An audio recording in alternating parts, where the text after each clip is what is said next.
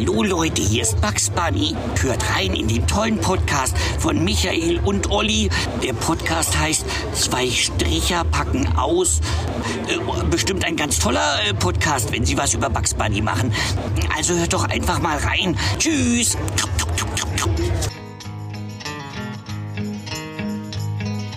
Noch ein Podcast, den die Welt nicht braucht.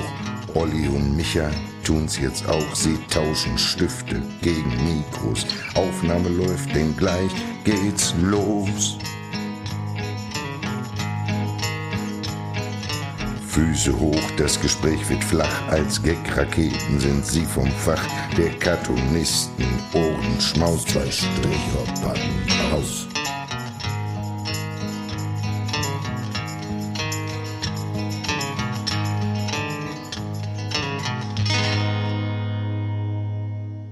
Was für ein Beginn, Freunde. Das war, wer war's? Bugs Bunny. Bugs Bunny hat uns begrüßt.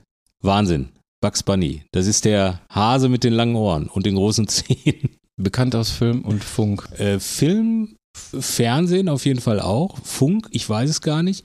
Naja, jetzt durch uns. Ne? Ich meine, so ein Podcast, den kann man ja durchaus als Funk bezeichnen. Okay, okay, ja. Das war äh, Bugs Bunny. Wo haben wir Bugs Bunny getroffen? Ja, auf der Comic-Con in Dortmund. Ja, weil wir ja immer starten mit der vergangenen Woche, ja, und da wollten wir kurz mal unsere gemeinsame Zeit, Michael, Revue passieren lassen. Das ist richtig, Olli, aber sollten wir vielleicht unseren Zuhörern nicht sagen, Ach, ja, dass wir Entschuldigung. gerade mitten im Podcast Ja. sind. Die zwei Stricher packen aus. Mir gegenüber sitzt der top gestylte und ohne Kappe heute, also die Haare liegen, Olli Hilbring. Ich trage die Haare heute offen und äh, gegenüber sitzt der wunderbare Michael Holtschulte.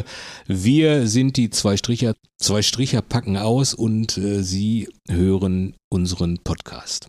über Cartoons und alles, was um Cartoons herum Ja, genau. irgendwie damit zu tun hat. Im Grunde ein Cartoonisten-Podcast, ne? Und äh, Ein sehr ne, Special Interest Podcast, genau. Ah, ja, ja, aber, aber wir, wir sind schon nicht weltfremd und behandeln auch die ein oder anderen Themen, die rechts oder links in der Welt rumliegen, weil das ist ja nun mal irgendwie auch Stoff unserer Arbeit. Ne?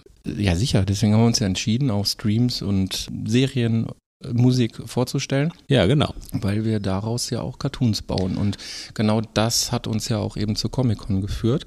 Wobei wir Wir fangen Historisch, doch vielleicht ja, historisch. noch, äh, wir müssen Bochum ja in müssen. Bochum anfangen, weil wir sind, das ist jetzt schon zwei, anderthalb, zwei Wochen her, sind wir bei Bochum total aufgetreten. was bisher geschah. Das ist richtig, zum dritten Mal insgesamt jetzt. Genau. Nach der langen Corona-Pause. Ja. Wir hatten es ja angekündigt und ich glaube, die Ankündigung hat gewirkt. Wir hatten ordentlich Publikum da, das muss man Es sagen. war, es war wunderbar. Es äh, ist natürlich, eigentlich ist ja immer so, ich komme ja aus Bochum und der Prophet gilt ja im eigenen Land nichts, hört man so oft. Aber es war sehr voll, ja. Ich fand's super. Ich habe, äh, ich, wir waren ja relativ früh auf dem Festivalgelände, wenn man so sagen will. Ja, kann man so sagen. Ja, also ich glaube so um 16 Uhr ne, haben wir, also ich zumindest, schon mal angefangen, äh, das kühle Bier äh, in sich reinzulöten. Und da waren noch drei Stunden bis zum Anstoß. Hat man dir aber nicht angemerkt. Nein, und, nein, Äh, äh, ich war nüchtern, ich kann das beurteilen. Und da wollte, habe ich drüber nachgedacht, weil das wäre jetzt ein Tipp irgendwie, äh, wenn man auftritt, dann äh, sollte man eigentlich nicht wirklich Alkohol trinken vorher. Man braucht einen klaren Kopf, man muss ja auch äh, hier und da schnell reagieren. Und äh, was auch passiert, äh, wenn man Und vor allem, natürlich- wir müssen ja auch noch unsere eigenen Sprechblasen lesen. Ja, können. genau, Wenn die auf man- einmal doppelt erscheinen, das ist nicht ganz so cool. Ja gut, aber ich meine, so betrunken, also das ist ja auch so ein, das ist ja so ein Cartoon-Style, ja. äh, Ich sehe doppelt oder so Vögelchen. Nein, äh, aber wenn man viel Bier trinkt, dann muss man äh, aufstoßen oder rülpsen, ja. Äh, Das passiert auch mit dollem äh, Mineralwasser, aber das ist auch nicht gut, wenn man da so ein Mikro vor der, vor der Flinte hat, ne? Also vom Mund hat. Wenn man dann halt irgendwie andauernd so ein bisschen, ne? Das ist, kannst du äh, rülpsen mal nachmachen? Rülpsen nachmachen oder Ja, so- rülpsen? Nein. Ich, also ich muss jetzt nicht rülpsen. Ich habe jetzt einen Kaffee getrunken. Ja, das wäre jetzt auch ziemlich ekelhaft, dieser Duft, der mir dann rüberkäme. Äh, lass einfach. Ich glaube, die Hörer wollen das auch nicht hören. Ich schneide ja solche ekelhaften Körpergeräusche normalerweise auch raus. Also müssen wir jetzt nicht extra forcieren. Ja, gut, gut, gut. So, das war, äh, da, da waren wir, äh, sind um 7 Uhr abends aufgetreten. Es war super Wetter, ja. Äh, es waren ganz viele Leute da. Es war, es war diese herrliche, herrliche, diese herrliche Festival-Stimmung, ne? Oder, oder wie gesagt, Atmosphäre, Atmosphäre. Es war sehr atmosphärisch, fand ich. Möchtest du dazu stimmen? Äh, um, unbedingt. Also du kannst, ich fand das äh, ne? Publikum auch hervorragend. Wir haben ja auch Pub das Publikum sah gut aus. Es Ja, wir haben ja auch ein aus. tolles Foto gemacht. Das sieht so aus, als ob wir Rockstars wären, weil die Leute alle ihre Hände gehoben haben und Rockstar-Gesten gemacht haben, als ich gebeten habe, einmal sowas zu machen. Nee, es war, war auf jeden Fall schön. Sicherlich haben uns auch sehr, sehr viele dort entdeckt, die jetzt nicht explizit in Bochum waren. Ja, das uns. weiß ich halt nicht, das weiß ich halt nicht. Ne? Also ich weiß jetzt von, von zwei Leuten, die da waren, die haben den äh, Bühnenmanager da besucht und äh, sind dann da so hängen geblieben und haben sich unsere Show angeguckt. Ich äh, bin mir aber auch nicht so sicher, irgendwie, ob die so begeistert waren.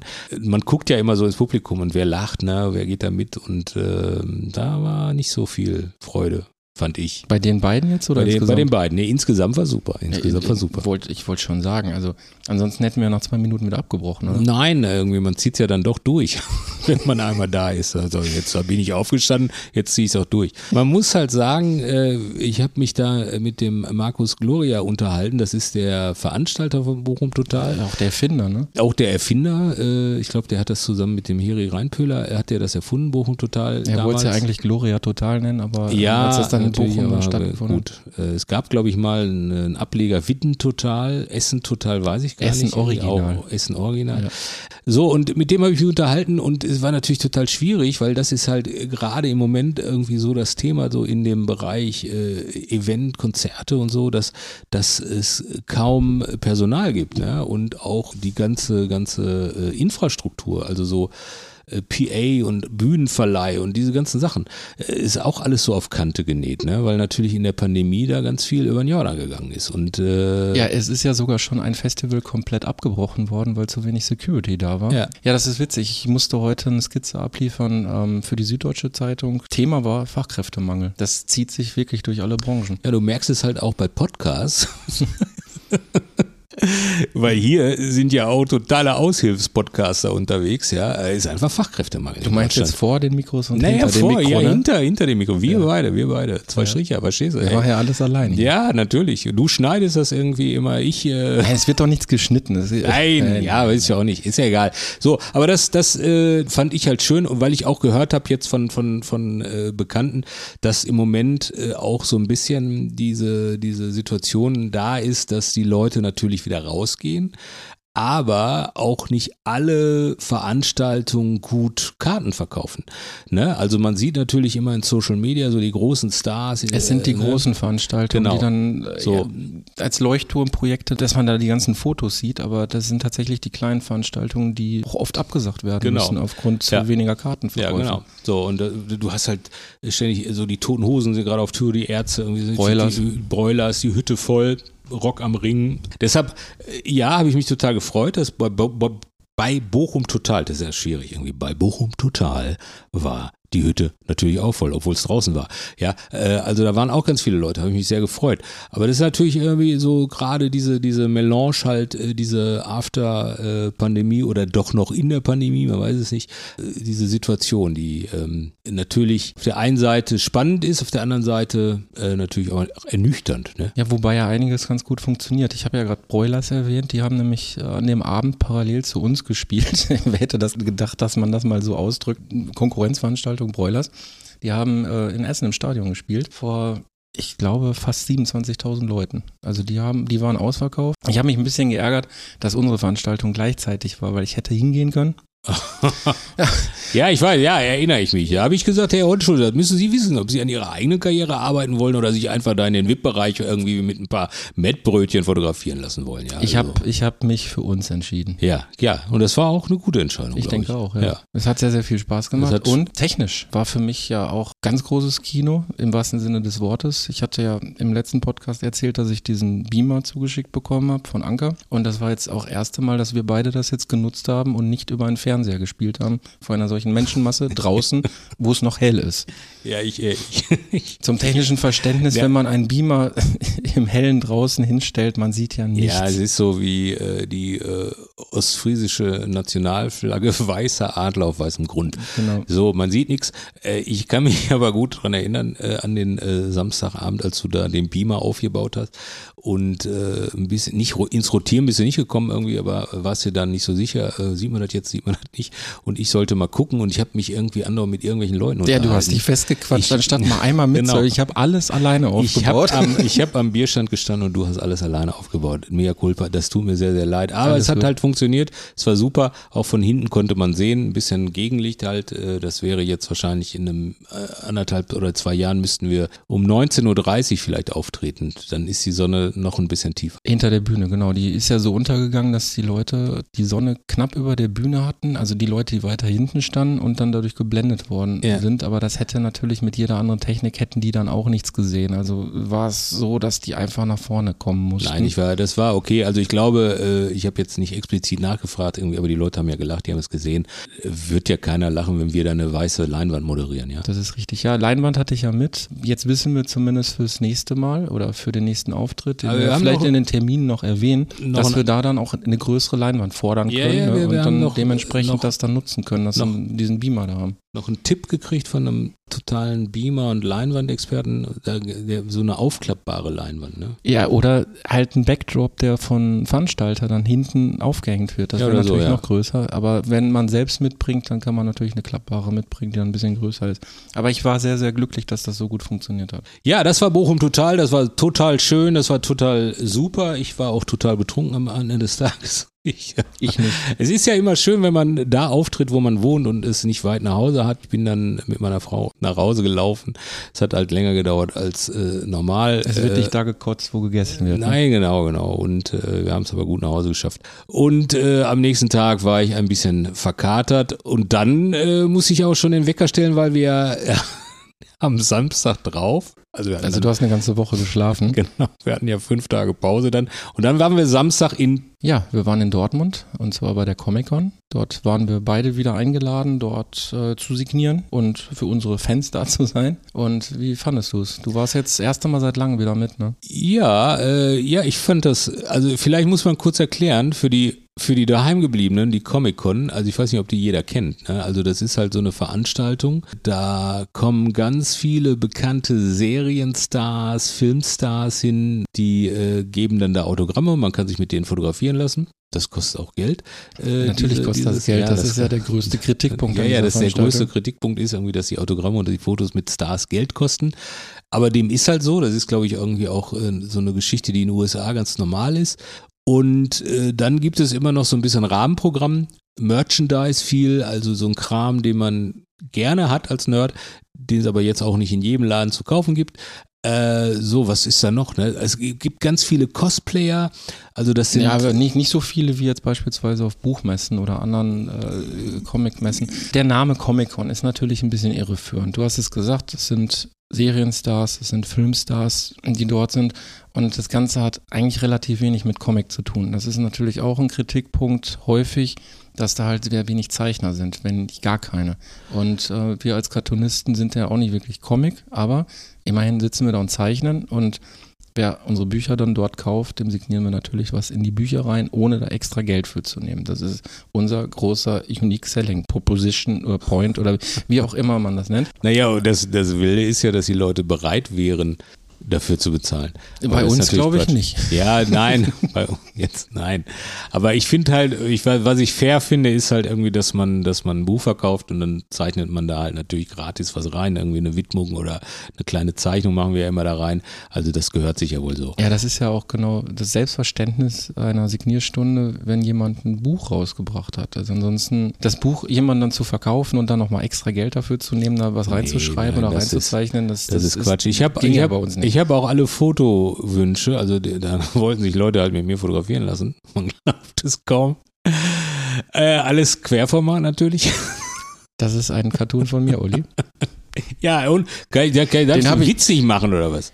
Bitte? Bitte darf ich den Witz Es dann war nicht mein? Witz. Ja, es war Mein- mein hallo, Witz, der ja, muss ein hallo, Copyright-Zeichen hallo, haben. guten Tag. Äh, hier ist die Humorpolizei. Das war mein Witz, aber da kommen wir später noch Genau, drauf auf mein Witz, später. dein Witz. Äh, ja, ich Nee, habe nicht, mich mein, nicht mein Witz, dein Witz, sondern äh, jemand anderes. Ja, nein, Pfui. äh, bitte. Also jetzt ist doch gut. Ich habe einfach nur gesagt Querformat. Ja, den hat der Herr Holtschulte mal gezeichnet vor 135 Jahren irgendwie. Und jetzt schmiert er mir das hier irgendwie so halb aufs Butterbrot. Ich wollte ja den nur ja eine Woche vorher noch gesehen. Deshalb ist das ja so schäbig. Warum habe ich denn den die Woche vorher noch Ach, bei Bochum Total? Ja, das das, habe ich aber schon vergessen. Ich hatte, hast du nicht mitgekriegt, dass ich gesoffen habe wie ein Loch? Meine Güte. Nein, ich war mit Aufbauen beschäftigt. Ach so. So, äh, ich habe mich äh, ohne Entgelt fotografieren lassen mit Leuten. Es waren viele Leute bei uns am Tisch, die Bücher gekauft haben. Wir haben ja ein Buch äh, dabei gehabt, das heißt Stranger Inks Und dreimal darf man raten, worum es da geht. Um Zeichnung, Cartoon-Zeichnung. Das ist richtig. Nein, um Äh, Serien Um natürlich. Serien. Da, ist, da sind nicht nur Stranger Things ist da drin, da ist auch Peaky Blinders drin, da ist äh, Breaking Bad drin, da ist Haus des Geldes drin, da ist Sherlock drin, da ist Mandalorian drin. Game of Thrones, glaube ich. Game of Thrones, äh, habe ich was vergessen? Ich glaube nein. Ist Äh, auch nicht so wichtig. Das hat nein, der ist nicht so nette wichtig. super Kollege André Sedlacek hat das als Herausgeber gemacht. Genau. Wir sind daran beteiligt. Und Das, das, äh, Buch hatten wir natürlich auch mit. Ich hatte, ich hatte fast zeitgleich die gleiche Idee, also für so einen Sampler äh, mit, mit Serien, aber dann äh, hatte ich das vorgestellt beim Verlag und dann sagte man mir, äh, da wäre schon jemand eher dran gewesen. Wahrscheinlich war der zeitgleich, ist auch egal. Ist aber ein schönes Buch geworden und das haben wir am äh, dem Tag äh, quasi verkauft wie geschnitten Brot, wenn man so Das ist will. richtig. Wir haben natürlich noch andere Bücher dabei gehabt. Du, deine, ich meine. Wir Genau. auch noch viele gemeinsame Titel dabei gehabt. Aber das Buch, das war relativ schnell weg, ja. Und wir hatten nicht so viele davon. Warum äh, ist das so weggegangen? Weil natürlich an diesem Tag waren einige Darsteller aus der aktuellen Staffel, Staffel 4 von Stranger Things anwesend. Darunter Eleven. Das ist äh, Millie Billy Brown. Nein, wie heißt sie? Die heißt Miley- Millie Bobby Millie Brown. Vanilli. Millie Bobby Brown, so heißt sie. Ich muss gleich nochmal, muss ich nachgucken? Nein. So, pass auf. Und die war auch da und mit der konnte man sich auch fotografieren lassen und Autogramme kriegen und so Meet and Greet und so. Und wenn man das ganze Paket gekauft hat, dann ist man wahrscheinlich 10.000 Euro los oder so. Nein, ich weiß es nicht irgendwie, aber ein paar hundert Euro wird das schon gekostet haben. So, und das war der Grund, da waren natürlich total viele Stranger Things äh, Fans da. Und die haben dann natürlich auch bei unserem Cartoon-Buch zugeschlagen. Das war wahrscheinlich auch das günstigste, was in dem Zusammenhang äh, zu bekommen war auf der Comic-Con. Wobei, das soll jetzt wirklich kein Nestern sein. Ich muss da mal eine Lanze brechen für die Veranstalter. Die haben natürlich auch extreme Unkosten. Die bestimmen ja auch diese, diese Preise für die Fotos und die Autogramme nicht unbedingt selbst, sondern es ist dann das Management und die Flügekosten und die Unterbringung. Nein, ich, ich, ich, ich, ich äh, prangere das auch nicht an. Das ist natürlich immer. Nein, ich habe so- ich habe ja jetzt auch nicht behauptet, dass du das anprangerst. Ähm, man verfolgt ja aber doch in den sozialen Medien diverse Diskussionen und der WDR hat da wohl auch sehr abschätzig drüber äh, ber- Bericht erstattet, dass das halt extrem teuer wäre. Ja. Gut, aber wenn Leute sich das ersparen oder dafür, das Geld dafür übrig haben und da Freude dran haben, warum muss man denen das madig machen? Also ich glaube, das ist ein Hobby von Leuten, die finden es geil, sich mit den Stars fotografieren zu lassen. Das sind ja teilweise irgendwie auch so alte, alte Kindheitsstars, ja. Irgendwie, ich erinnere noch irgendwie, das war Lee Major war mal da, der, der hat äh, Cold für alle Fälle gemacht und so, ne? Und äh, so, so alte Star Wars Recken. Und das ist halt ein Hobby von den Leuten. Irgendwie. Also die, die, die, die sammeln dann Fotos mit diesen Stars und Autogramme und das, das, genau, da, da, das da man, es gibt Leute, die haben nur Modelleisenbahn und zahlen dann 800 Euro für eine, für eine Lok oder so, weißt du? Also das ist ja, und die zahlen halt ein paar Mark für, für so ein Foto, finde ich total okay.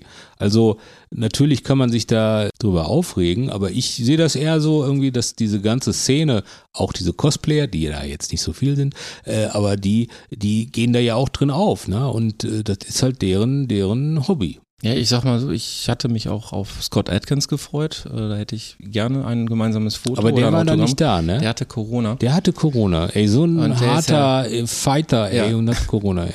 Aber, Der macht auch. Kickboxen und sowas und da hätte ich gerne für meinen Trainingsraum gehabt, ein Foto mit ihm zusammen, aber es war mir nicht vergönnt und deswegen neben uns saß ja ein äh, Star Wars Darsteller, Darth Vader. Den habe ich dann ein, ein Foto für meinen Sohn signieren lassen. Ah, I'm not your father. I'm not your father. Ja. So, und ich habe, äh, hast du Millie Bobby Brown gesehen? Ja, Du hast sie gesehen? ja, äh, ich muss ja dazu sagen, oder wir müssen für unsere Hörer ja dazu sagen, wir hatten ja Tickets. Nicht Tickets. Nein, wir hatten, Pässe. hallo, wir hatten Pässe. Backstage-Pässe, Ja, ja. und damit kam man ja in den Green Room, wo Ja. dann Verpflegung für uns war, wo wir uns auch ordentlich eingedeckt haben mit Kaffee und hinterher dann noch Pizza und so. Kaffee, Kuchen, Wasser, Cola. Und dieser Aufgang zum Green Room, das war quasi auch der Ausgang für die Stars, die dort mit einer Limo abgeholt worden sind. Und deswegen liefen die natürlich auch immer da rum. Und deswegen jetzt stand- frage ich, und jetzt frage ich, jetzt frage ich, jetzt frage ich, welche Limo? Fanta, Sprite, Maxomix. Ich Mit hätte- welcher Limo wurden die abgeholt? Ich hätte wissen müssen, dass dieser Witz jetzt kommt. ähm, ich habe nicht auf das Fabrikat geachtet, aber an der Stelle standen dann auch so ein paar Fotogeier, die dann erhofften, sich da so ein paar Fotos noch zu machen. Und ähm, als ich einmal hochgegangen bin zum Kaffee trinken, ja. äh, ist sie tatsächlich an mir vorbeigelaufen Nein. mit ihrem Freund, der Ah, da war. Das ist der Sohn, ich weiß den Namen jetzt nicht, der Sohn, der jüngere Sohn von Bon Jovi. John Bon Jovi. John Bon Jovi, Entschuldigung. bon, ganze Jo- Band bon Jovi ist ja die, der Das ist der Sohn der Band, der Bandsohn. Hallo.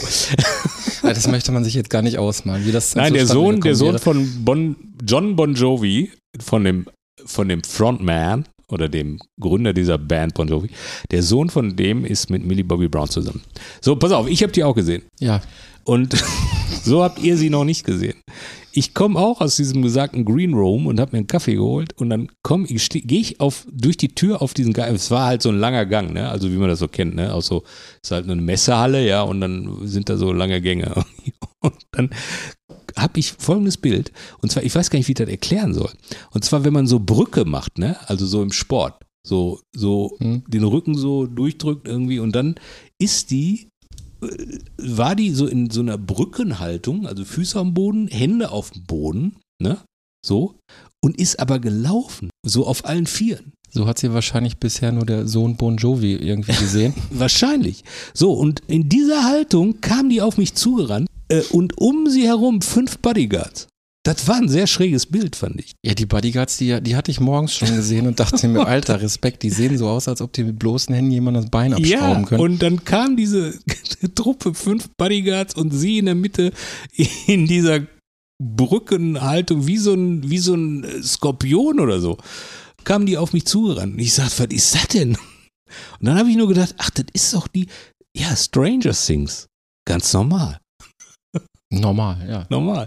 So, das war meine Begegnung mit Millie Bobby Brown. Ja, Also, und ich habe dann hinterher überlegt, ich glaube, weil die natürlich total viele Fotos gemacht hat und viele Autogramme geschrieben hat, war das vielleicht so eine Entspannungsübung von ihr.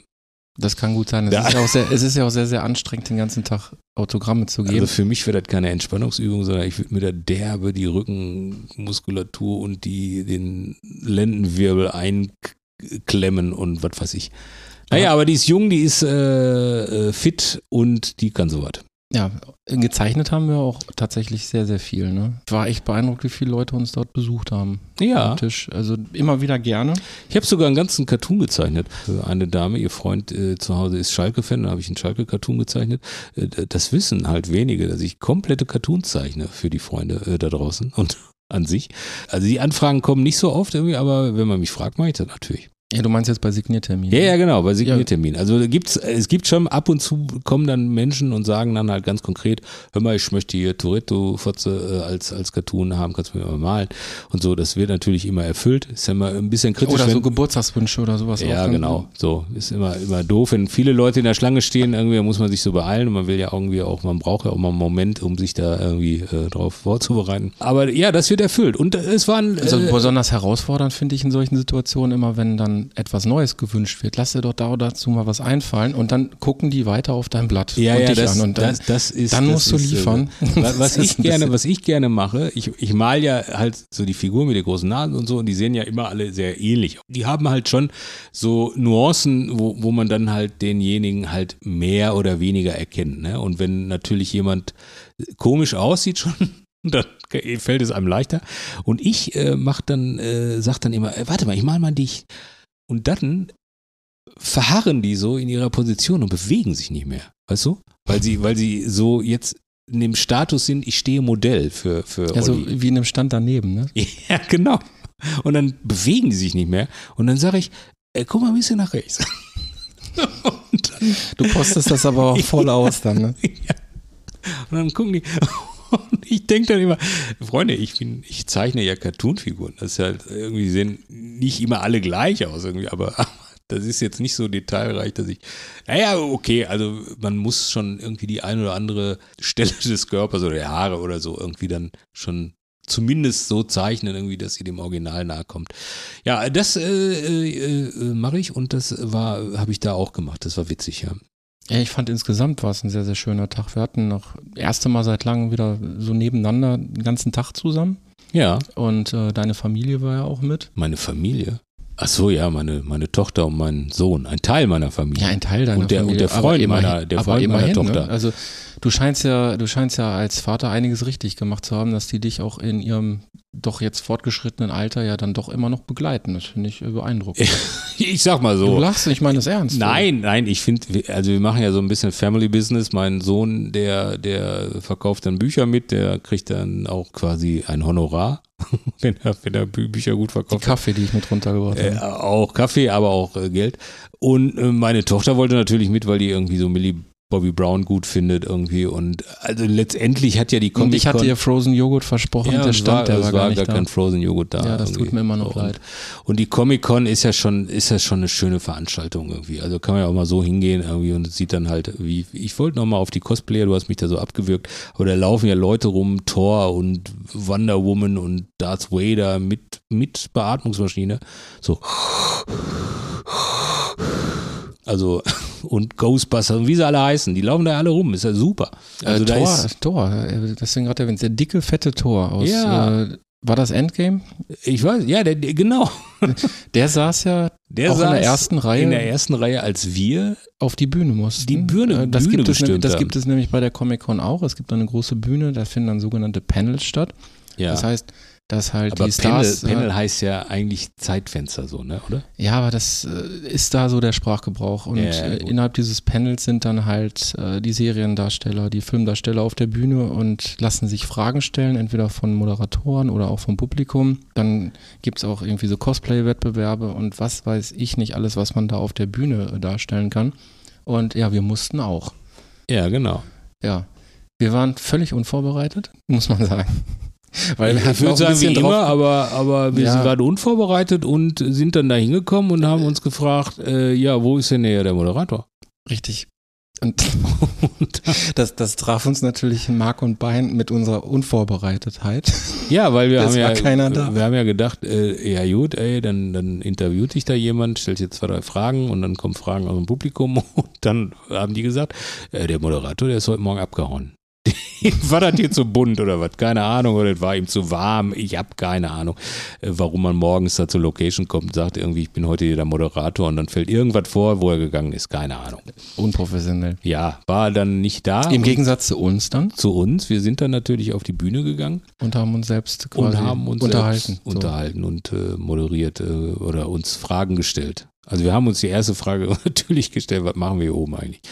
Und dann äh, wurden doch drei oder vier Fragen aus dem Publikum gestellt, ne? Ja, wir hatten ja vorher dann noch ganz kurz deine Tochter bestochen, dass sie ans Mikro gehen würde und eine Frage stellt, Ja, ob genau. zwei so süße Typen wie wir noch zu haben wären. Ja. Aber Das, das war ja gar nicht nötig zum Glück, Ja, dieses, diese, dieser Fake dann. Äh, Aber äh, um da nochmal ein, drauf einzuhaken, so zwei süße Typen. Äh, ich wu- wurde, also als ich Bücher signiert habe, haben, äh, wurden zwei Männer von ihren Frauen, die nicht mitgekommen sind zur Comic-Con, sondern die Herren waren mit ihren Kindern da, wurden zu, zu unserem Stand geschickt, damit sie Bücher von mir kaufen und eine Signatur bekommen. Also Ja. zwei daheim gebliebene Frauen. Ich dachte, ich dachte, jetzt wäre dir das Gleiche passiert wie mir. Da kam nämlich ein, da kam nämlich auch ein Herr auf mich zu. ein Herr. ja, ein, ein Mann, ein Mann halt, ein Mann. Und, und hat mich gebeten, Scheier, ein, hat gefragt, ob er ein Foto von mir machen dürfe Ja. für seine Frau. Ich, ui. Also was stimmt bei denen nicht, aber gut. Ich weiß es auch nicht. Also der von dem, von dem, bei, von, von den beiden Herren, die Bücher für ihre Frauen gekauft haben, da haben wir auch gemeinsame Fotos aber gemacht. Also nicht nur von mir. Wobei der eine hat mich auch fotografiert, als ich gezeichnet habe. Ja. Ja, nein, ist doch schön, ist doch Comic-Con, ist doch Fanservice, ist doch geil. Also ich finde es super irgendwie, dass dass, äh, das passiert. So, und äh, auf der Bühne, wir waren auf der Bühne, wir haben gerade wieder ein, eine kleine Abfahrt genommen. So, und äh, vor der Bühne saß der dicke Tor. Tor in Dortmund. so, äh, aus Endgame, ne, oder was? Äh, Ja, da- wo der, der da gehen, in Island, der, der Tor, der irgendwie nur noch süppelt und isst und dann irgendwie aussieht wie, wie Und Konsole der aussieht wie ich, nur mit längeren Haaren. Ja, und äh, der, der als Cosplayer, eine junge Frau war das irgendwie, die saß da vorne auf der Bühne, äh, vor der Bühne. So, und dann haben wir ein paar Fragen gestellt bekommen und äh, die haben wir dann auch beantworten können. Und dann äh, sind wir wieder zurück an unserem Signierstand. Ja. Und dann haben wir noch Besuch bekommen, ne? Wir haben Besuch bekommen, absolut. Ja, das war's dann eigentlich. Nein, uns hat äh, Thorsten Sträter besucht. War sehr witzig, im Grunde genommen das mit anzusehen, wie lange er, er im Grunde genommen vom Eingang bis zu unserem Tisch gebraucht hat. Ein Ja, Selfie nach dem anderen. Ich glaube, ich glaube der, der, der, so, Thorsten hat mehr Fotos gemacht als Millie Bobby Brown. Äh, kann man so sagen. Nein, ja, Thorsten ist halt äh, äh, quasi gehört schon zum Inventar der Comic-Con, weil äh, Thorsten, wei man weiß es natürlich, wir verraten nicht zu viel, dass äh, Thorsten auch ein totaler Film- und äh, Serienfan ist. Ne? Naja gut, äh, muss man ja nur einmal Streter Bender Streberg für hören. Ja, genau. Ähm, Also ich frage mich auch, wo die drei die Zeit finden, wirklich so viel wegzugucken, um, um sich da so eloquent drüber zu unterhalten. Ja, also gut, das sind, sind äh, Künstler, ja, also die haben halt äh, viel Zeit. Gut, ich habe nicht so viel Zeit. Naja, ich habe, weißt du, wenn man, wenn man natürlich sein Comedy-Programm schreibt, dann sitzt man da dran, ne? Und dann eine Woche, zwei, keine Ahnung, je nachdem irgendwie, wie, wie schnell einem da was einfällt oder so. Aber dann ist das ja auch irgendwann fertig. So, und dann äh, tritt man auf mit dem Programm und dann hat man ja Zeit. Ich glaube, du unterschätzt den Aufwand ein bisschen, weil vor allen Dingen bei Thorsten auch noch sehr viel Fernsehen mit dabei ist. Ja. Und, und vor allen Dingen Amazon. Es gibt ja wieder eine neue Amazon-Serie. Ja, da hat er ja. jetzt auch äh, mitgemacht. Nicht nur LOL. Ja, aber, aber ich glaube, nee, das heißt Open Mic oder irgendwie sowas, ne? Habe ich schon gesehen, die Folge. Ja, oder ich Ja. habe die schon so ge- durchgeguckt, so schnell irgendwie. Also mit Harald Schmidt fand ich auch gut. Das war übrigens in Herten. Die, äh, als, er den Mats Ah. Hummels da trainiert hat. Ach so, ja, Zeche ja, Ewald, war, war wo ja, wir genau. aufgetreten Ja. Wir sind, wir sind genau unter dem Raum aufgetreten, Unter dem wo Raum. die beiden gerade standen. Ja, in dem Keller, genau. Und äh, wenn das nicht schon ein Grund, alleine da, äh, äh, das ist schon ein Grund, zur Diese Comic-Con Folge anzugucken. Comic-Con Die zu Folge kommen und die anzugucken. Folge anzugucken mit Harald Schmidt. Wir haben, sind mal unter dem Raum aufgetreten, wo Harald Schmidt äh, den Hummels trainiert.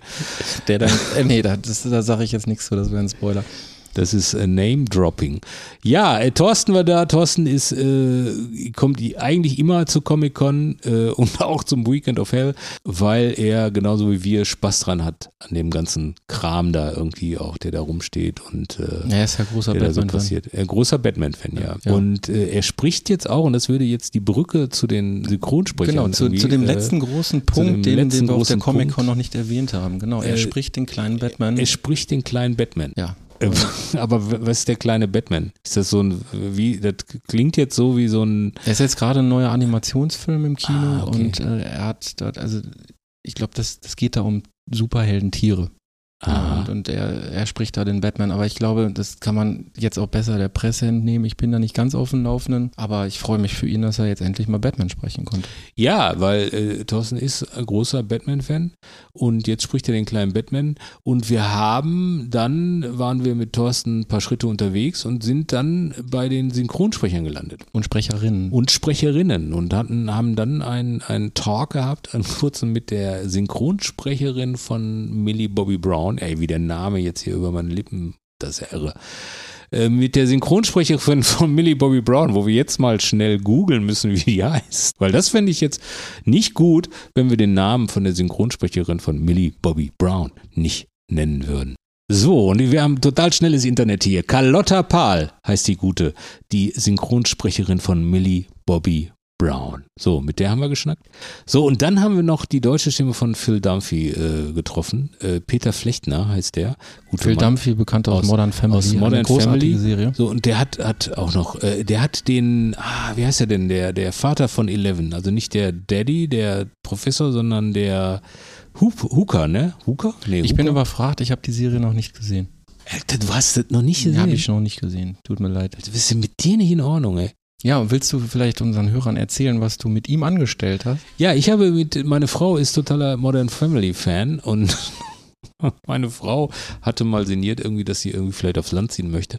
Und dann habe ich äh, Phil Dumphy quasi eine äh, Nachricht aufnehmen lassen. Irgendwie gesagt, äh, soll ich die mal vorspielen? Ja, bitte. Hey, hallo Ingrid. Alles Gute und ganz liebe Grüße von Phil Dunphy.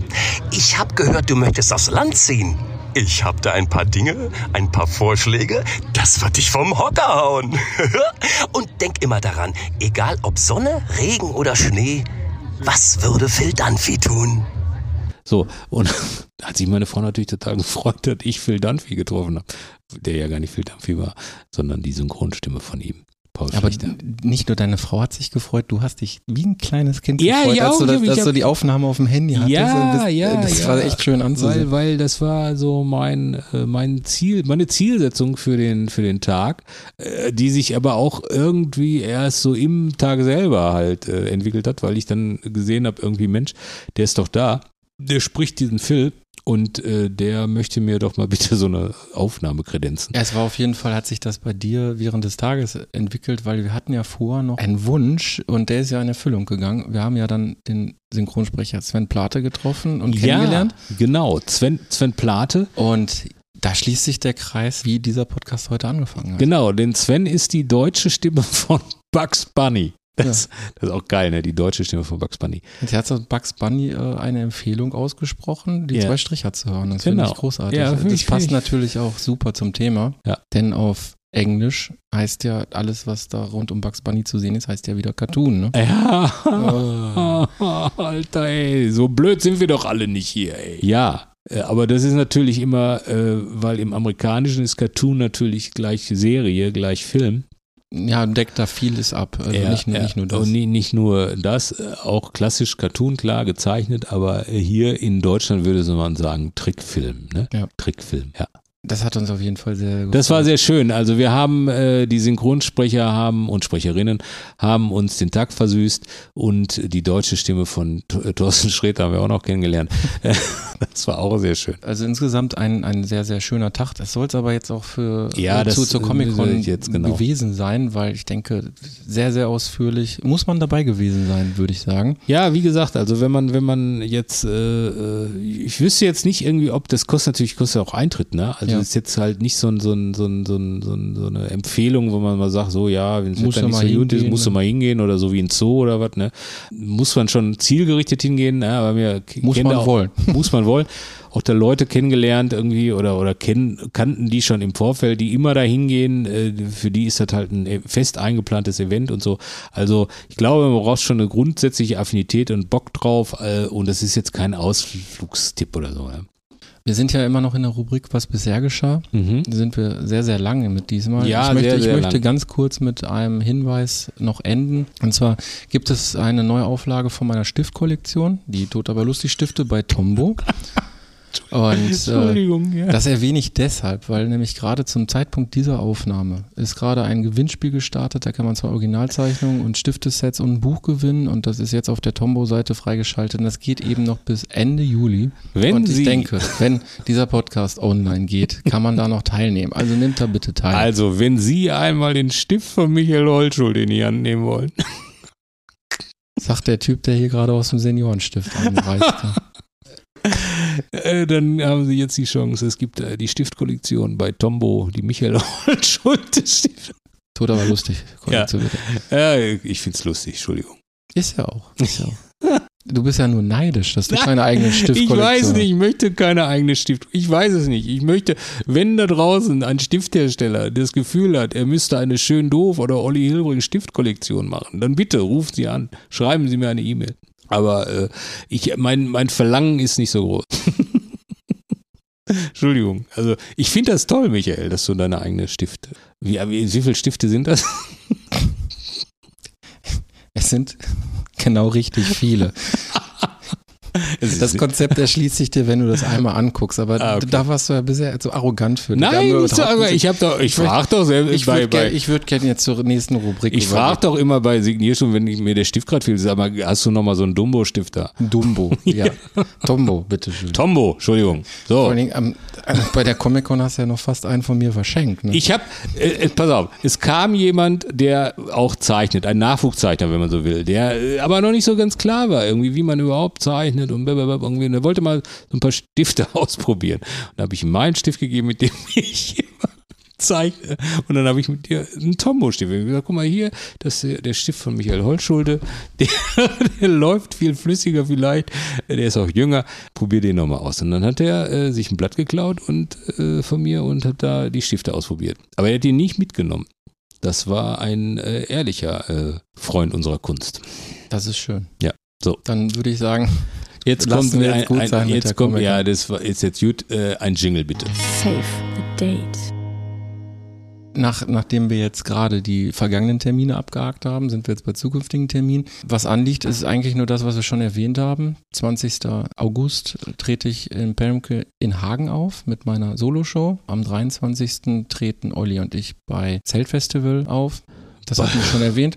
Nur nochmal zur Erinnerung. Ich denke, es wird vorher noch eine weitere Folge geben, wo wir nochmal dran erinnern.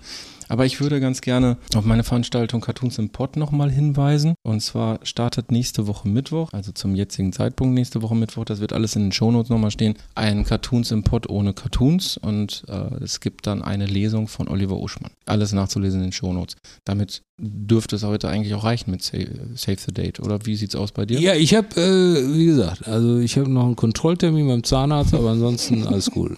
Ey, Kollegin. So, ey Kollege, Kollegin, ey Kollegin. Also so, ne? Das ist unsere Rubrik, wo wir nach rechts und links schauen, über den Tellerrand. Also nicht unsere eigene äh, Arbeit nur feiern, sondern halt auch mal gucken, was die Kollegen so gerade fabrizieren, machen, tolle Sachen machen oder auch nicht so tolle Sachen. Und äh, da hattest du uns was mitgebracht, Michael. Ja, mir ist ein Cartoon aufgefallen, den hatte ich dir zugeschickt. Äh, man sieht eine Situation in der Turnhalle. Da sind ein Turnlehrer und insgesamt drei Schüler. Zwei grinsen debil und der dritte, der hängt an so einer, ja, so einer Holzleiter, die kennt man noch aus den alten Turnhallen, ne? Hängt dort mit dem Rücken zur Holzleiter und versucht die Beine zu heben. Ich weiß nicht, wie diese Übung heißt. Hast du eine Ahnung? Du wahrscheinlich sowieso nicht. ja, ich habe die als junger Mann bestimmt mal Konntest machen du das müssen in der Schule. Also, sowas wie Sit-Ups nur für die Beine, ne? Ja. Also, so Beinschere oder sowas, keine Ahnung. Jedenfalls ja äh, sitzt er da, äh, hängt er da, äh, knallrot und sieht so aus, als ob er es nicht wirklich kann und aus seinem Kopf kommt eine Denkblase, in der steht, wann machen die hier endlich eine Wärmehalle draus? Ja, und da habe ich natürlich gedacht, Olli, den Cartoon, den kennst du doch irgendwoher. Deswegen hatte ich den ja geschickt. Ich war Ja. empört, ich war Ja. empört. Du warst empört. Wir haben dann auch äh, bei Jan, äh, äh, dem Zeichner, äh, Jan Kunz, Jan ja. Kunz, äh, haben das kommentiert. Ich Du, hatte- du in deiner Ich hatte geschrieben, genau dein Humor, oder? Nonchalant hast du geschrieben, genau dein Humor, Olli, oder? Und ich hatte geschrieben, äh, Publikumspreis im Prero damals. Weil ich hatte, also eigentlich habe ich genau den Cartoon schon mal gezeichnet vor Jahren. Und da war es ein dickes Kind. Das, war noch eine weitere Ebene. Das war noch eine damit hast, damit hast du auch die ganzen Proleten unter den Humoristen dann gekriegt, ne? Die dann, hoho, dickes Kind. Nee, nee, äh, Vorsicht. Also dickes Kind und was vor einem, vor einem äh, Turngerät steht und äh, in, fast an der Reihe ist, irgendwie da jetzt über den, genau, so ein Springbock. Das dicke Kind sollte fast über den Springbock springen, stand aber davor und dachte sich, ah, wann kommen endlich Flüchtlinge in unsere Turnhalle? So, Ja, der war super. Der, der war super, ja. Weil, weil äh, es wünschte sich, weil damals war ja irgendwie die Situation die, dass viele Turnhallen halt äh, äh, für, für die Flüchtlinge aus Syrien äh, bereitgestellt worden sind und das dicke Kind hatte halt einfach keinen Bock auf Sport und hätte sich viel lieber äh, gefreut, äh, darüber gefreut, irgendwie, wenn diese Turnhalle andersweitig genutzt wird. So. Äh, Und ich fand, äh, ja, das ist natürlich äh, die gleiche Idee. Ich fand damals, äh, dass das eine Relevanz hatte in dem äh, Zeitpunkt, weil ich glaube, jetzt im Moment äh, ist das Thema Wärmehallen mitten im Sommer noch nicht so wie sage ich mal, so präsent bei den Leuten, weißt du? Ja, es geht auch relativ unter bei den ganzen anderen Sachen, die rund um das Thema Energie und Heizen gerade passieren. Also beispielsweise Brennholz ausverkauft oder Kohle geht preislich total nach oben, ist kaum lieferbar. Da ist Wärmehalle nur eine Sache von vielen. Bei dir mit den Flüchtlingen, das war natürlich das Thema. Genau. So, und dann fand ich auch, dass rein vom Zeichnerischen irgendwie, dass so ein dickes Kind, ich bin ja selber ein dickes Kind, dann nochmal diese Dimension dazu kommt, irgendwie so, ja, der hat echt keinen Bock auf Sport irgendwie. Der denkt sich, ey, könnt mit der Sporthalle alles machen, nur ich darf hier keinen Sport machen, weil ich ja keinen Bock drauf habe. So, und das finde ich bei dem anderen Cartoon, wo der sich da einen abmüht, wird das nicht so deutlich. Und dann hat er auch so einen hochroten Kopf und dann in der Sprechhalle Wärmehalle, irgendwie, das kriege ich auch noch nicht so zusammen.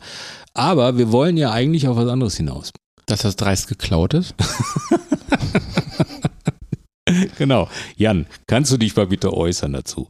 Äh, das ist ja wohl dreist geklaut. Nein, ich äh, habe gerade gesagt, äh, dass man im Grunde bei Cartoons sehr oft die Situation hat, dass man auf die gleiche Idee kommt. Zeitverzögert teilweise, also ein paar Jahre später. Oder halt irgendwie auch relativ zeitnah oder gleichzeitig fast, weil man natürlich in der gleichen Welt lebt und die gleichen Themen behandelt.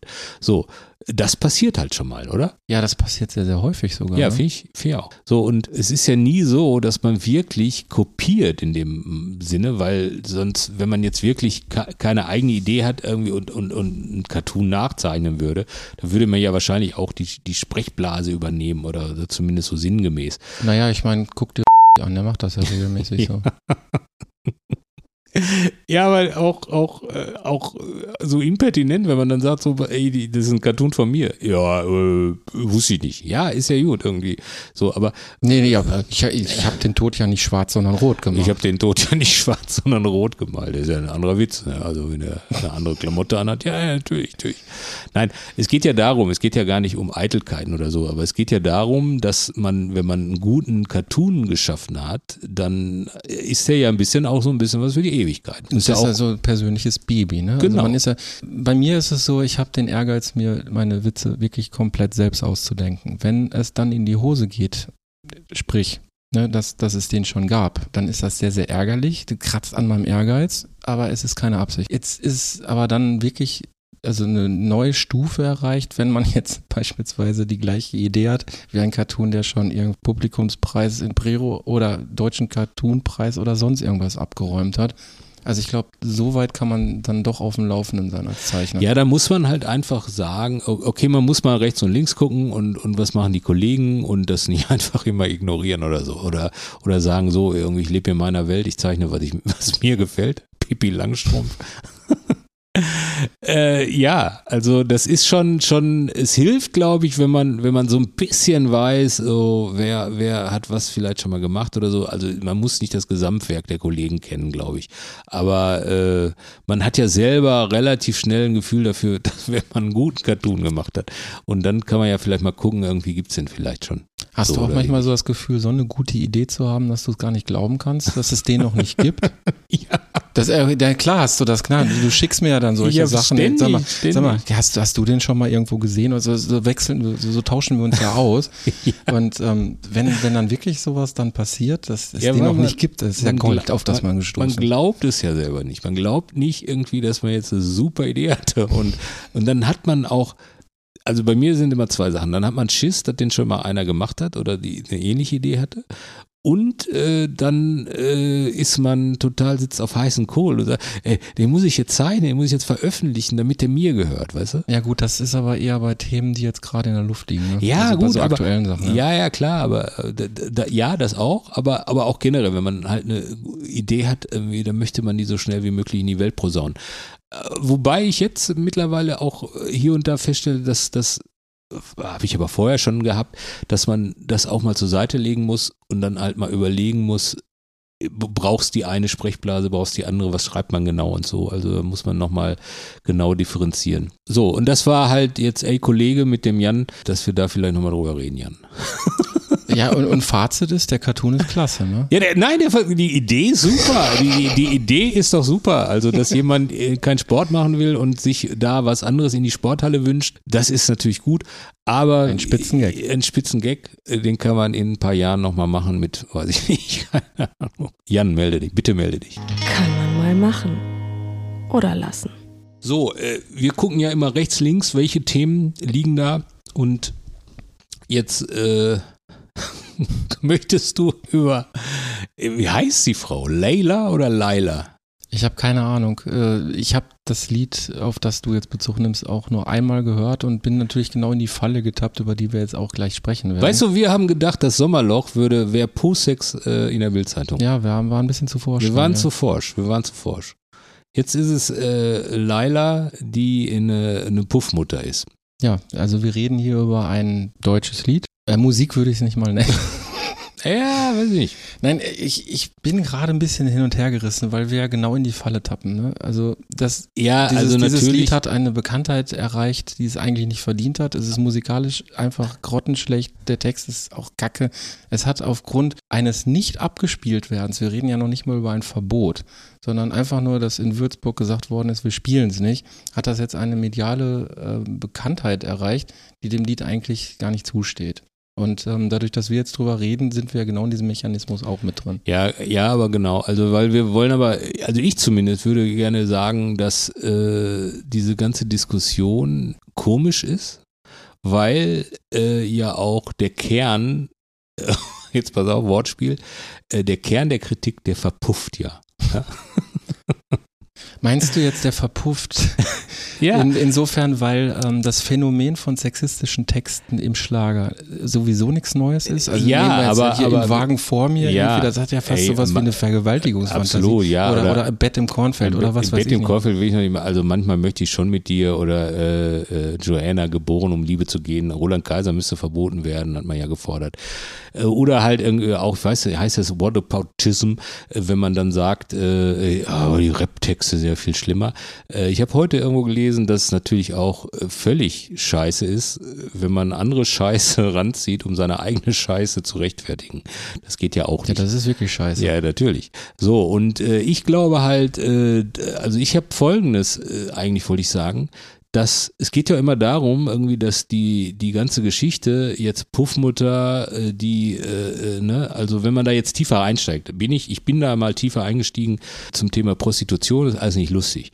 So, und dieser, dieser Song, der hat ja, der setzt sich ja nicht damit auseinander oder der, der sieht das ja nicht satirisch. Das wäre einfach nur, äh, so, ja, es ist einfach nur platt.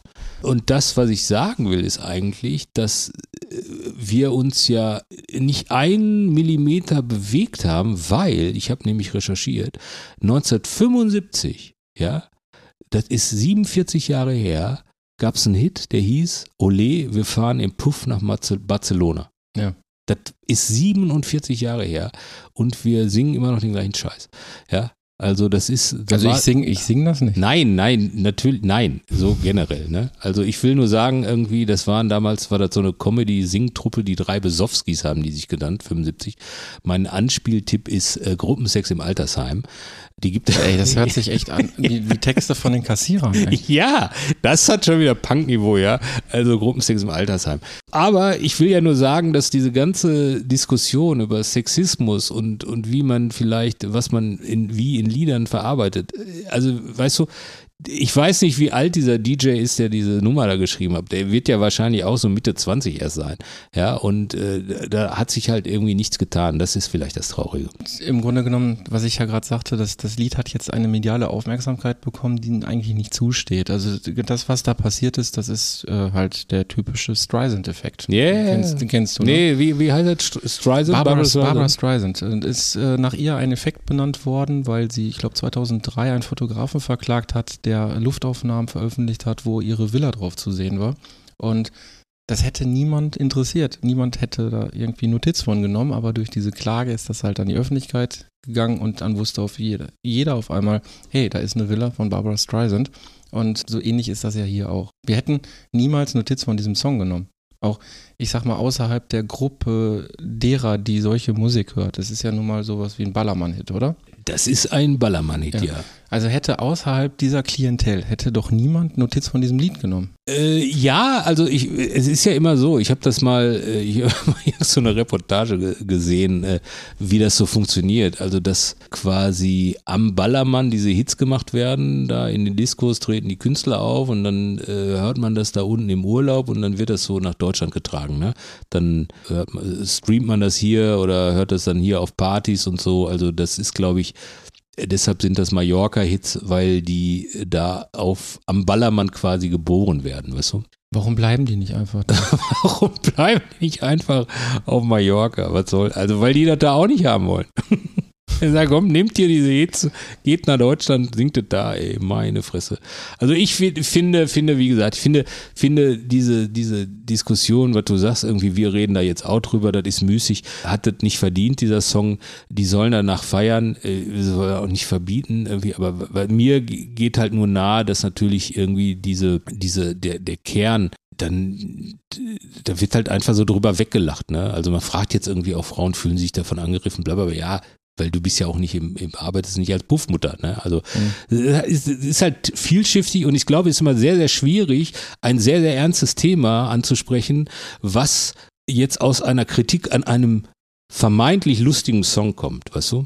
Ja, ich meine, die nächste Stufe ist ja nochmal bei der ganzen Diskussion, dass äh, behauptet wird, der Song wäre verboten oder so. Ist ja eigentlich völlig, völlig absurd. Es hat einfach nur ein Veranstalter entschieden, den nicht zu spielen. Also von seinem Hausrecht Gebrauch gemacht, einen Song nicht zu spielen. Ich meine, dir schreibt ja auch keiner vor, was du zu Hause für Musik zu spielen hast.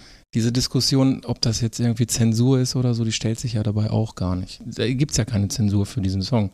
Nee, aber, aber dann, dann gibt so, so, so Gastbeiträge vom Produzenten und die, die stellen sich dann halt jetzt irgendwie auch so dar. Das ist, glaube ich, halt irgendwie auch das irgendwie, was so nervt. Ja, die Märtyrer jetzt. Ja, ne? die Märtyrer. Äh, singt doch euren Scheiß, lasst uns in Ruhe damit äh, und äh, Lebt ja, damit, wenn es irgendjemand ja, nicht spielt. Ja, wenn also. es jemand nicht spielt oder wenn jemand sagt, ey, Freunde, äh, ist, äh, denkt mal bitte drüber nach. Das ist einfach nicht cool, äh, so darüber zu singen.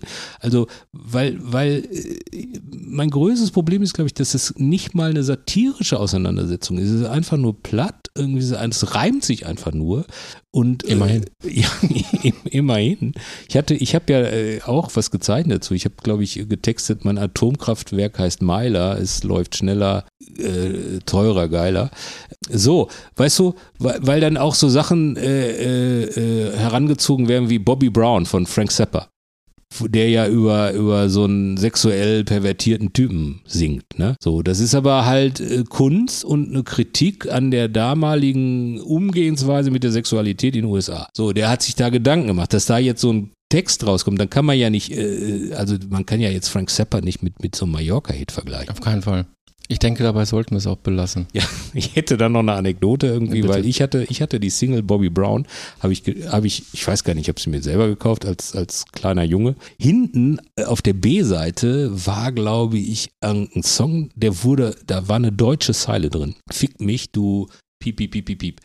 Also so ganz e extrem. Und meine Mutter wollte nicht, dass ich das höre und hat die Platte weggeschmissen. Und mein Opa, Opa Alfred, ist zum Mülleimer gegangen, zur Aschentonne und hat mir die Platte wieder da rausgekramt.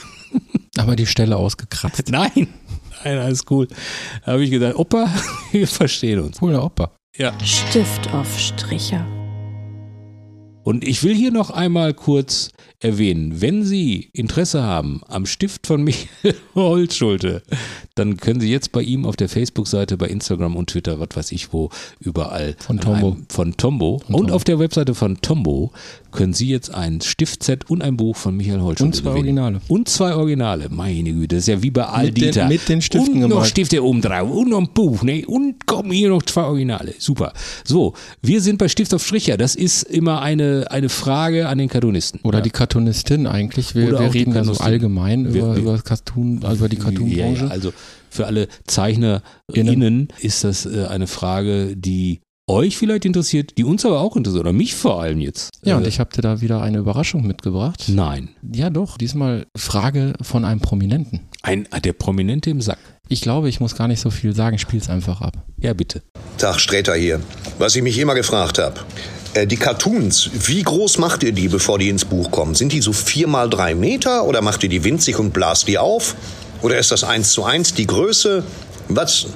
Ja, ihr braucht gar nicht die Fresse zu verziehen, die hier rumsitzt. Wie, wie groß sind die? Also sind die wirklich jetzt nur so wie Ballontiere oder wie Godzilla? Gojira, Gojira.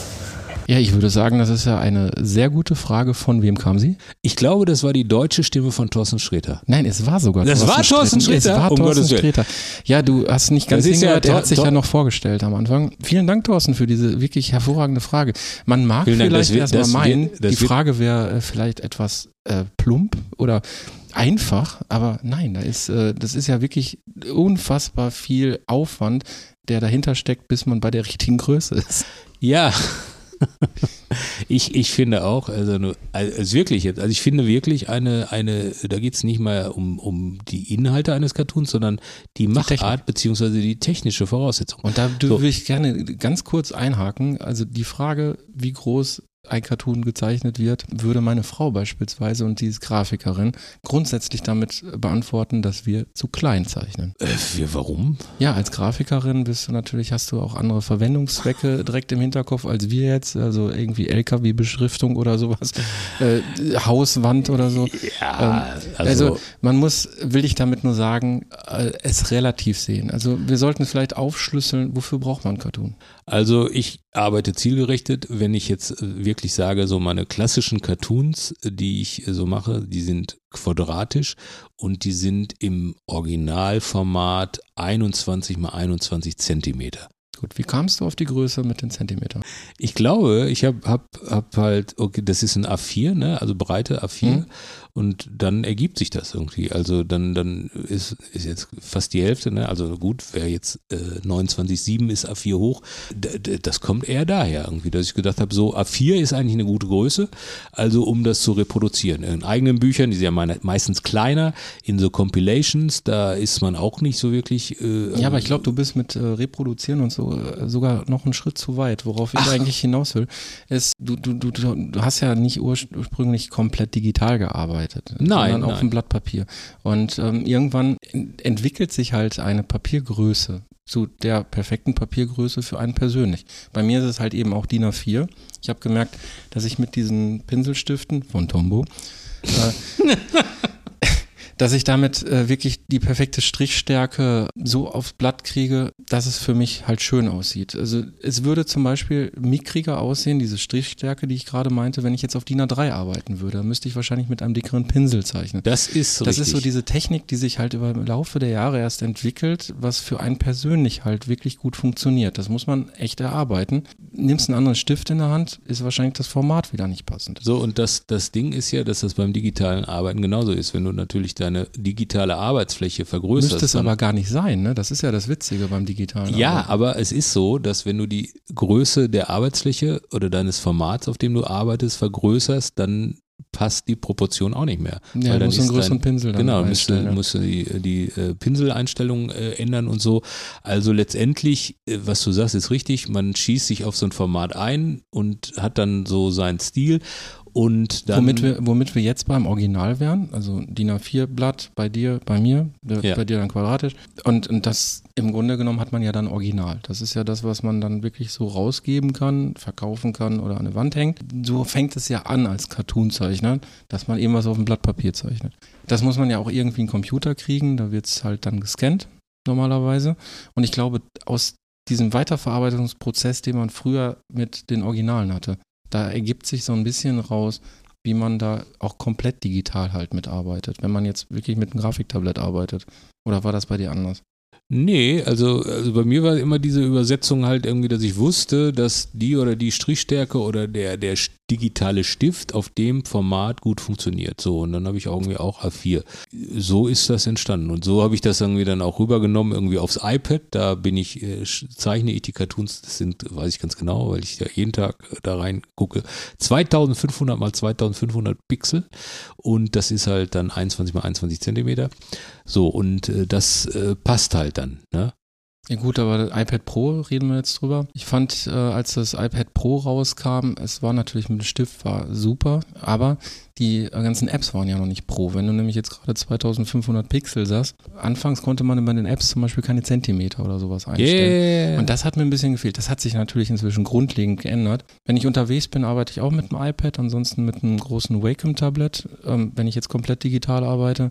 Aber da ist es dann halt auch so, dass es so groß, da habe ich das DIN A4-Blatt dann auch wirklich komplett Bildschirm vor mir. Hab also quasi von der Größe her das gleiche Gefühl, wie wenn ich analog arbeite. Also äh, würde man jetzt die Frage von Thorsten beantworten, also bei mir ist es A4. Bei mir auch. So. Ich kenne allerdings auch Kollegen, die arbeiten DIN A3. Also, Ah. äh, Wer denn? Darf ja, man da Namen nennen? Beispielsweise Dennis Metz. Dennis Metz arbeitet A3. Ja. Und ähm, das macht es natürlich sehr, sehr kompliziert in der Weiterverarbeitung. Wenn du ein Original zeichnest, dann brauchst du natürlich auch einen DIN A3-Scanner dafür. Ja. Und Ja, gibt's ja, ist ja alles noch nicht so mega groß. Also A3 gibt's ja immer noch irgendwie. Also, ähm, also als Format und auch für Scanner und so. Aber Ähm, grundsätzlich, grundsätzlich ist es ja so, dass die Sachen kleiner gedruckt werden, also normalerweise kleiner gedruckt werden, als wir sie vom Format her zeichnen. Das hat ja den Hintergrund, das kennt man auch vom Comiczeichnen, dass man auf einer größeren Fläche viel mehr Raum für Details hat und das verkleinert immer grundsätzlich besser aussieht. Bei den Cartoons ist es halt auch ein bisschen so, obwohl wir natürlich viel mehr reduzieren als Cartoonzeichner. So viel Details brauchen wir gar nicht. Aber grundsätzlich erstmal größer zeichnen, als es gedruckt wird. Und ähm, Das ist schon immer nicht schlecht. Immer Ja. größer zeichnen. Man kocht ja auch mehr, als gegessen wird. Ja, bei dir bin ich da gar nicht so sicher. Das macht die Boah, Diät. ey, wie, wie gemein er ist. Ja, ich bin immer noch ein er ist. bisschen sauer, dass du mir nicht beim Renovieren helfen Ja, willst. Ich ja. habe zweieinhalb Kilo abgenommen seitdem. Ich habe auch äh, vier Kilo abgenommen, aber nicht mit Renovieren, Ja, bei sondern mit weniger Essen. Jetzt in anderthalb Wochen durch Renovieren, ey. Ich, ich, ich So. falle auch gleich vom Stuhl. Aber was man beachten muss, ist, ich habe zum Beispiel, weil deine Frau Grafikerin ist und äh, natürlich sagt, wenn ich verschiedene Formate äh, abdecken will, dann äh, kann man nicht so klein malen. Er Ja. Cartoonist. Äh, Es gibt ja auch Kollegen, die vektorisieren dann ihre Sachen irgendwie und dann hat man Vektoren und dann kann man das äh, auf 30 Meter hochziehen, dann ist das überhaupt gar kein Problem mehr. Was ich dann schon mal mache, ich habe mal so eine Posterserie gezeichnet, äh, mehrere, weiß ich nicht, 20 Motive oder so in A2 oder A1 sogar. Und dann zeichne ich das schon in Originalgröße. Also Digital aber, ne? Ja, ja, genau, Ja. digital. Ich habe auch gen- genau dieses VfL Bochum, äh, wir wollten ja nicht mehr Fußball reden irgendwie, aber ich habe so ein VfL Bochum Poster gemacht, das war A1 und das habe ich, glaube ich, ja, das habe ich auch in Originalgröße gemalt. Ja, aber da muss ich halt sagen, dass man auf einem Grafiktablett oder, oder iPad äh, die rein und rauszoomen kann. Also im Grunde genommen, in welcher Größe du letztendlich wirklich arbeitest, also sprich die Arbeitsfläche definierst, ist ja eigentlich egal. Du musst nur anschließend den Pinsel dazu wieder äh, anpassen. Du musst den Pinsel anpassen, aber es ist ja nicht egal, weil du musst das Ding ja hinterher als JPEG oder TIFF oder wie auch oder als PDF ausspielen und dann brauchst du ja die Originalgröße. Du kannst jetzt nicht Nein, egal meinte ich nicht in, in Form der, der Qualität, das ist klar. Wir brauchen die große Qualität, wenn du so ein Poster drucken lassen willst. Ich meinte nur vom Handling her. Also ob du jetzt auf DIN A5 im Format auf ein Tablet zeichnest oder du hast ein DIN A1 Format, ist eigentlich, du merkst es ja gar nicht, wenn du nicht die Zahlen hättest. Ja, doch, äh, weil, da, ne, lange Rede, kurzer Sinn, weil die Pinsel sind halt anders. Also die, die, die, die sind ja so und so viel Pixel breit und die bleiben ja auf jedem Format gleich breit. Also sind sie auf dem großen Format kleiner als auf dem kleinen. Gut, da musst du die richtige Pinselgröße noch finden, aber vorausgesetzt, du hast das, ist das vom, vom Workflow ja gar Vom- kein vom- Unterschied. Vom, ob von der Arbeit ist ja. das äh, nichts anderes. Das Einzige, was sich ändert, ist, dass je größer so ein Format wird, dann sind es halt größere Dateien. Und auf dem iPad zum Beispiel, dann hast du nur noch eine begrenzte Anzahl an Ebenen oder so. Dann Ja. kann- das Programm oder die App halt irgendwie, bietet dir dann nur noch, kannst du noch 100 Ebenen machen und nicht mehr 300 oder so. Also weil halt einfach das Grundformat schon so groß ist. Aber wir merken, eine einfache Frage, die einen technischen Rattenschwanz nach sich zieht, worüber wir wahrscheinlich jetzt auch irgendwie stundenlang philosophieren können. Ja, ja, klar. Aber unterm Strich, analog gezeichnet, DIN A4 ist meistens so äh, die Wahl, die wir da treffen. Und ähm, digital ist immer so ein bisschen Verwendungszweck, aber grundsätzlich größer, als es letztendlich gedruckt wird. Genau. Danke, Thorsten, für diese schöne Frage. Danke, Thorsten, für diese Top-Frage. Hut ab. Hut ab. Nein, Mütze ab. I had a stream. I had a stream. Yeah. Und habt ihr auch das schöne Wetter genutzt, um Filme zu gucken im Fernsehen oder auf Netflix oder sonst wo? Ich habe äh, äh, keinen Serientipp, sondern ich habe zwei Filme geguckt. Du hast Filme geguckt.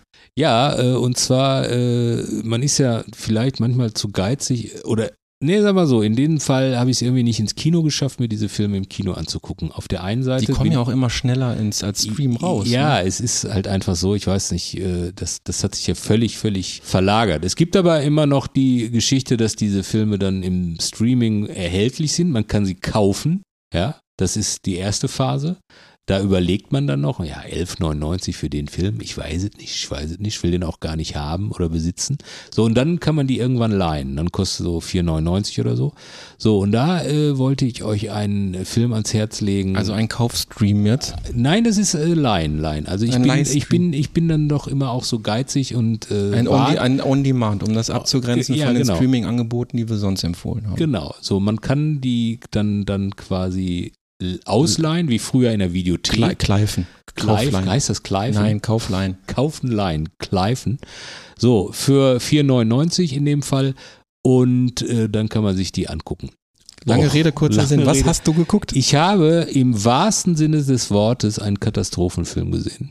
Und Ich bin gespannt. Ich äh, habe gesehen Moonfall von Emmerich, oder? Emmerich, genau, von Roland Emmerich. Das ist ja meist der Kon ja, Freunde, Ich, ich lass mich, ich der- erzähl einfach. Und dieser Katastrophenfilm ist in meinen Augen eine Katastrophe. Der ist, äh, der ist ganz schlecht. Also der ist schlecht, weil, weil der ist, äh, der basiert auf einer Theorie, ich will jetzt nicht spoilern irgendwie, aber es gab mal, oder es gibt so eine Theorie, dass der Mond eigentlich eine Raumstation von Aliens ist.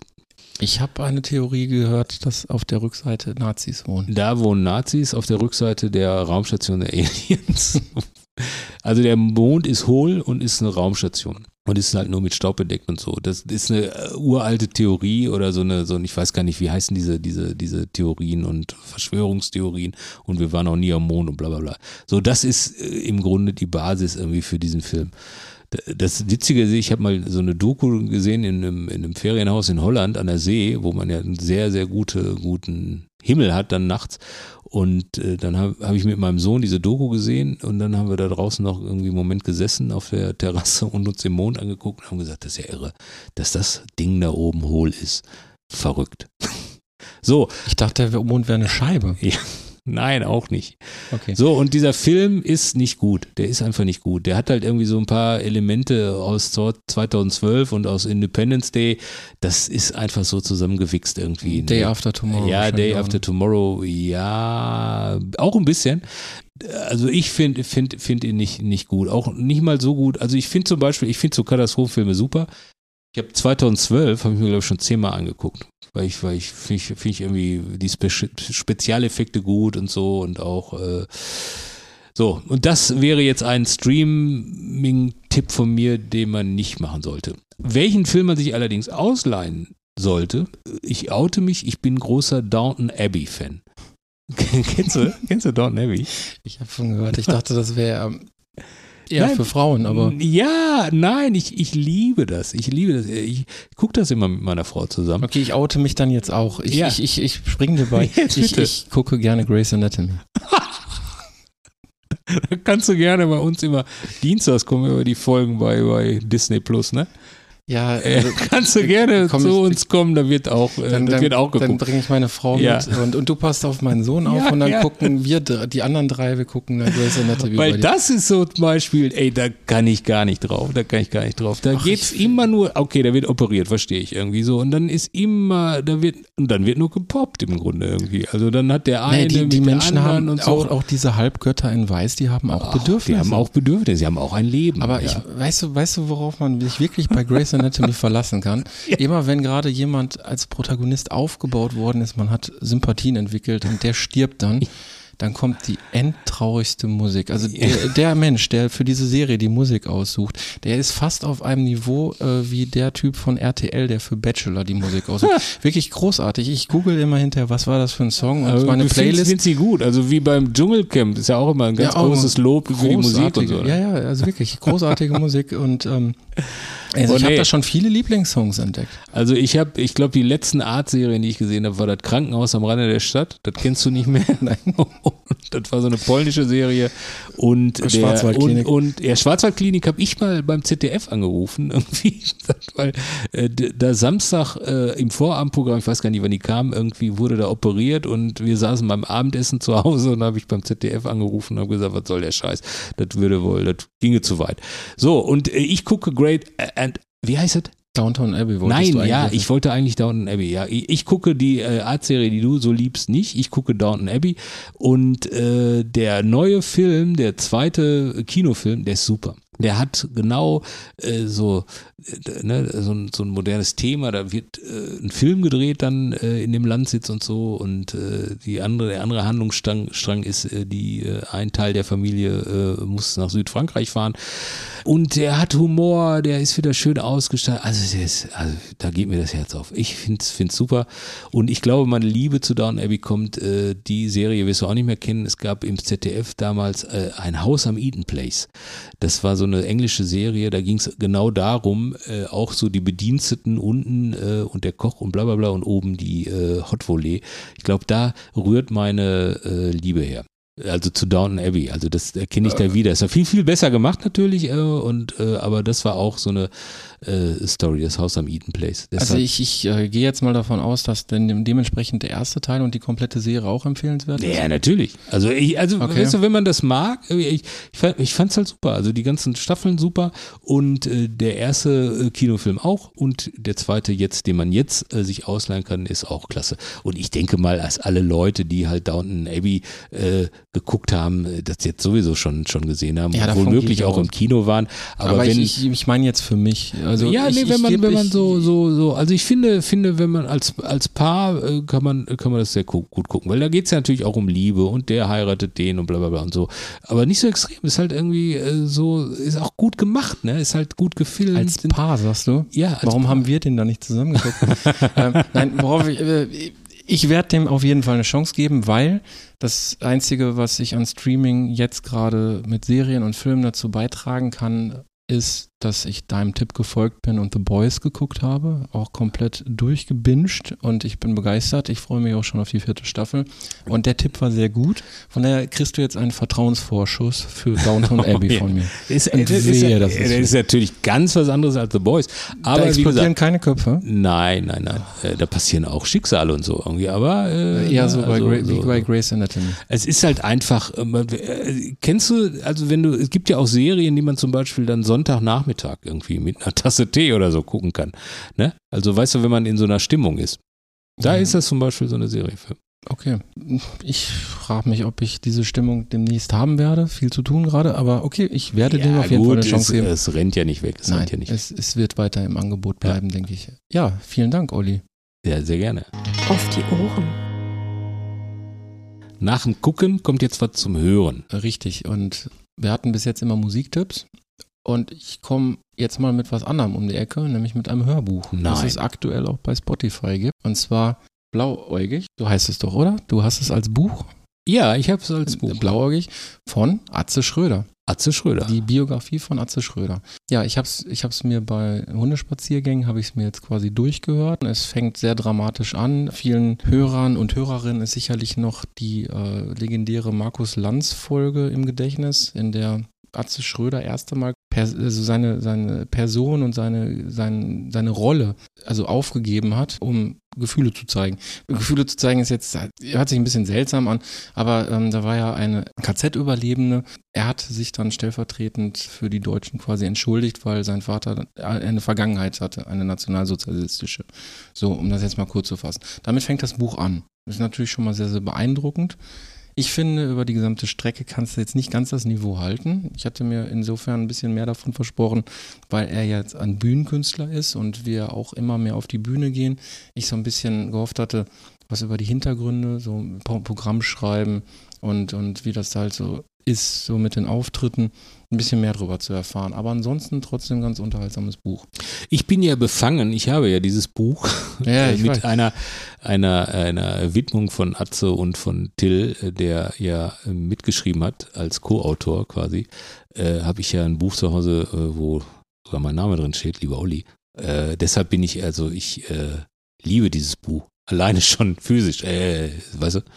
Ja, mit, mit so einer Widmung, klar, liebst du das. Ich, ich, äh, ich finde es ja nicht schlecht. Ich hatte mir nur in, an manchen Stellen halt ein bisschen mehr von erhofft. Erhofft, ähm, ein bisschen mehr Einblicke in die Branche. Vielleicht tue ich ihm auch komplett mit Unrecht, weil Naja, es ist, ist ja irgendwo mehr, äh, also der, der Mensch, äh, Atze Schröder, ne, also was ja immer so ein bisschen so die Diskrepanz ist. Also es gibt die Bühnenfigur, die sich aber doch jetzt auch in den letzten Jahren, finde ich, emotional sehr, was heißt also, geöffnet äh, hat. echte ne? Person und ich Bühnenfigur glaube, haben sich angenähert. genau, sagen äh, also ähm, ich finde diese, diese, diese, diese Grenze ist nicht mehr so da, ne? Also man, man, also es ist, glaube ich, schwimmend. Nee, also ich es, es wird ja im Buch auch beschrieben, ähm, wie es dazu gekommen ist, dass er jetzt zum Beispiel Podcasts macht. Und ich glaube, wenn man mehr von ihm persönlich äh, erfahren möchte, dann ist man beispielsweise mit diesem Podcast sehr gut bedient. Äh, Mit dem von dir erwähnten äh, Till hat er ja, also er ist ja auch Gagschreiber, hat er Ja, ja Till, Till Hoheneder und Cousinen. Atze Schröder sind die zärtlichen Cousinen. Sehr unterhaltsamer Podcast und Sehr, sehr etwas, etwas nachdenklicher und mehr zum Lernen ist der mit Leon Winscheid, ähm, betreutes Fühlen. Ja. Und ich glaube, persönlich halt das, was da teilweise ähm, an Gedankenwelt geäußert wird, kann man gar nicht werden. Also vielleicht hat man eine zu hohe Erwartung an diese Biografie. Äh, bei mir war die Erwartung äh, mehr so aus der Branche heraus. Wurde ein bisschen enttäuscht. Da musst du mal sehen, also da will ich jetzt, das will ich jetzt nicht mit der Biografie von Atze vergleichen, aber es gab mal ein Buch, Herr Müller auf Tour. Äh, das war ein Buch über die Tournee von Marius Müller-Westernhagen, eine der ersten. Und das war, das habe ich damals gelesen, weil mich äh, ja immer noch irgendwie immer so interessiert, diese, dieser ganze Hintergrund ne, von Rockkonzerten und Roadie-Tum und, und, und Technik und so. Und das fand ich ein sehr unterhaltsames Buch, was so ein bisschen in diese Welt einsteigt, weißt du? Und das hast du vielleicht jetzt bei dem Buch erwartet, irgendwie, dass man so ein bisschen äh, von, von der Karriere, wenn das so eine Biografie ist, äh, äh, vielleicht mehr, mehr, äh, mehr so Backs, Backstage-Story ist das falsche Wort, aber, aber wie, wie wird man zu so einem Künstler, ja? Oder, Ja, das- oder das erreicht auch dieses Level, ja. Also ich möchte in dem Zusammenhang vielleicht auch nochmal von einem sehr lieben Freund von mir den Podcast empfehlen. Schöne Grüße an äh, David Grassoff, ein Wuppertaler, Wuppertaler Comedian.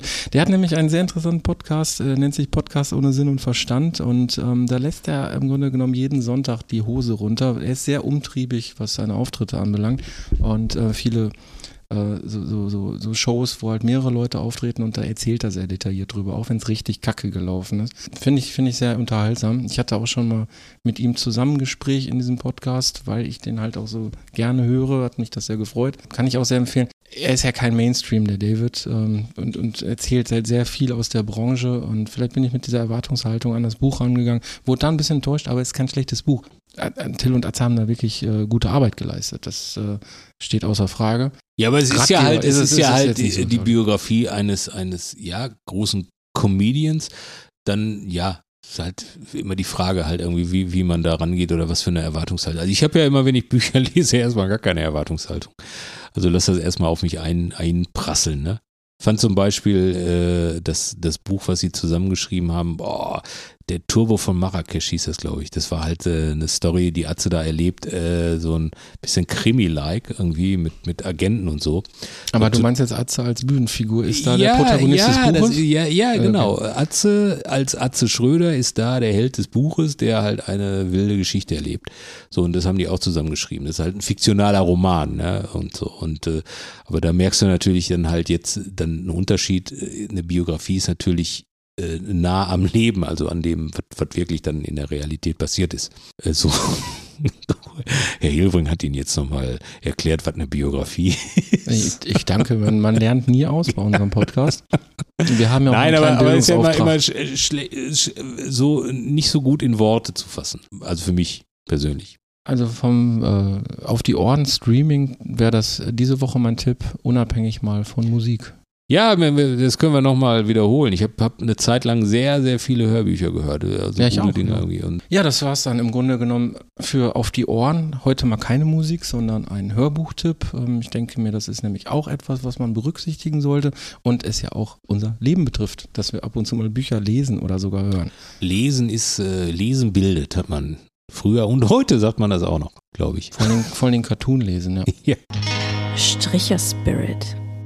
So Leute, das war's auch schon mit äh, der aktuellen Folge Zwei Stricher packen aus. Ja, Äh, schon die, vorbei. Schade, Die schade, Folgen enden ja traditionell mit einer Weisheit, die nicht von uns ist. Uns bleibt vorher nur zu sagen Tschüss und danke fürs Zuhören. Bis zum nächsten Mal. Bleibt Ja. uns gewogen. Le bleibt uns gewogen. Wir, wir beenden die Show, so wie sie angefangen hat, mit einem Zitat von Bugs Bunny. Und der sagt, If nothing goes right, try going left.